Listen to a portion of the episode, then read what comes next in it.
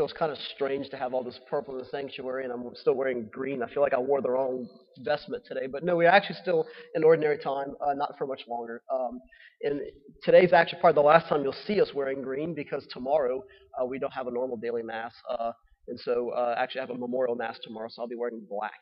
Um, and so, uh, like, this is the last time that you'll see us wearing green uh, until probably late January. Uh, so it's going to be a while. Um, so what, what's happening right now with the readings is that like we're getting to like the end of the book of Revelation, we're getting to the end of the Bible, we're getting to the end of the Gospel of Luke. Um, it's like everything is like wrapping up between today and tomorrow.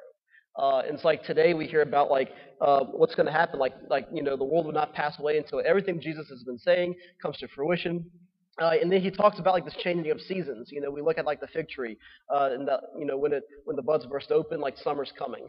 Uh, so you know, it kind of begs the question, and this is something I like to think of when we start with Advent, uh, is like, okay, well, why seasons? You know, um, it, it kind of makes sense in terms of like um, like with the earth and like with like like harvesting things, planting things. You know, uh, but like why does the church celebrate things in liturgical seasons? Like why do we have the same cycle of things? Uh, every single year. Um, and the way I think about it is that the way that like like the liturgical year works, it's not linear, it's not circular, it's both. So like think of it like like a spiral staircase. All right, it's kind of both moving in one direction, but at the same time like moving in this this kind of cyclical way. Uh, and so like with this changing of seasons, what happens is like you know think of like every year for harvesting. Like there are certain times of the year that you can plant different types of crops. All right, and what happens is that, you know, at the same time each year, it's the same type of crop. All right, like you plant, uh, what's usually a, winter crop? Oranges, oranges you harvest in the winter, I think. I think my dad would normally harvest oranges in the winter. Um, but like think of like, you know, this time of the year, my dad's always getting oranges. Um, it's like I know that like every single year we're going to get oranges at the same time of year. But guess what? The oranges we get this year are not the oranges we had last year. So, like, think of that kind of analogy with, like, why does the church work in seasons as well?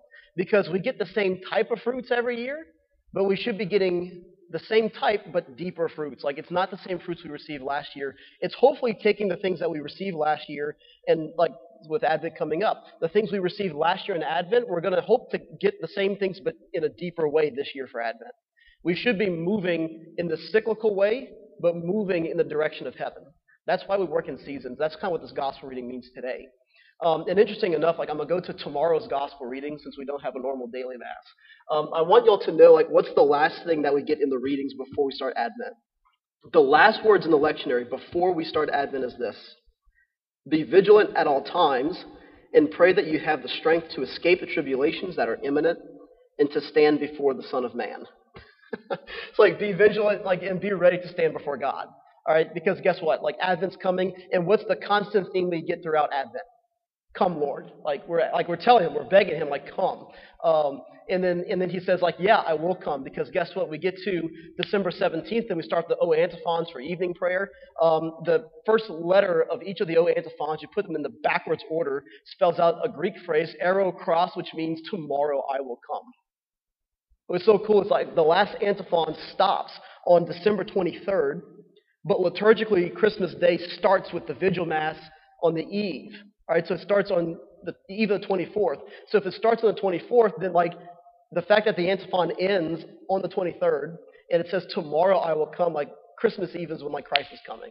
It's like we're hearing this in the readings. Be prepared so that you can stand before the Son of Man. We're saying, Come, Lord Jesus, for four weeks, and then guess what? He says, Tomorrow I will. I think that is so cool how that all works.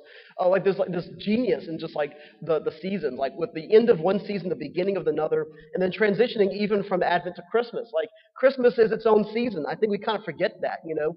Thanksgiving was yesterday, so guess what? You're going to go to the mall now, and you're, all you're going to hear is Mariah Carey Christmas songs.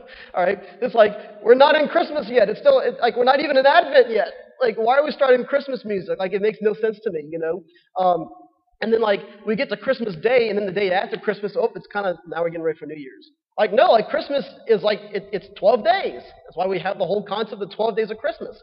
Like the Christmas season ends with the Epiphany.